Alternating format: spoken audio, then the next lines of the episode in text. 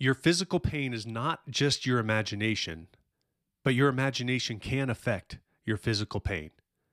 Jason Rollins here, your mental excellence coach. We all understand that certain things outside physical pain can affect our physical pain. For example, when you're stressed out, you can oftentimes get a headache. And if you've never heard of this before, there's amputees that will have physical pain in the limb that they no longer have we do understand through science that there's certain emotions, certain stressors that can cause physical pain. Let me give you an example that just happened yesterday.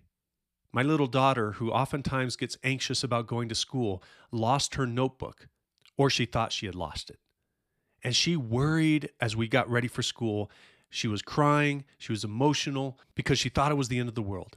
There was no way to replace that folder. And the anxiety built and the stress built.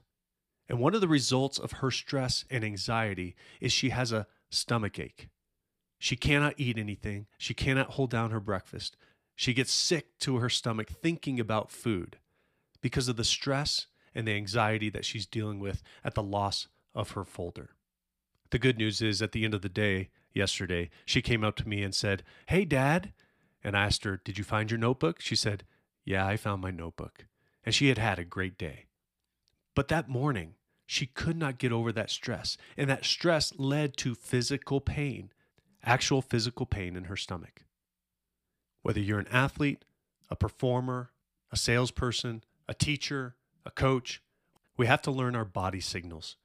And we need to learn to recognize when physical pain is a result of stress or anxiety, and then find ways that will help you deal with that.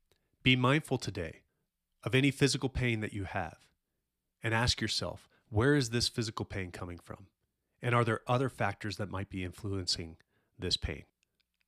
Isaiah 26 3 says this You keep him in perfect peace, whose mind is stayed on you, because he trusts in you. There's a peace that passes all understanding, and that peace comes when we keep our eyes fixed on Christ. Seize today, seize eternity, Carpe Eternitatem. I hope you enjoyed this episode of Holos Mental Excellence, dedicated to helping you glorify God at your peak performance, regardless of the competition, environment, or circumstances. If you enjoy this podcast, be sure to share it with someone you think will enjoy it as well. Make it a great day.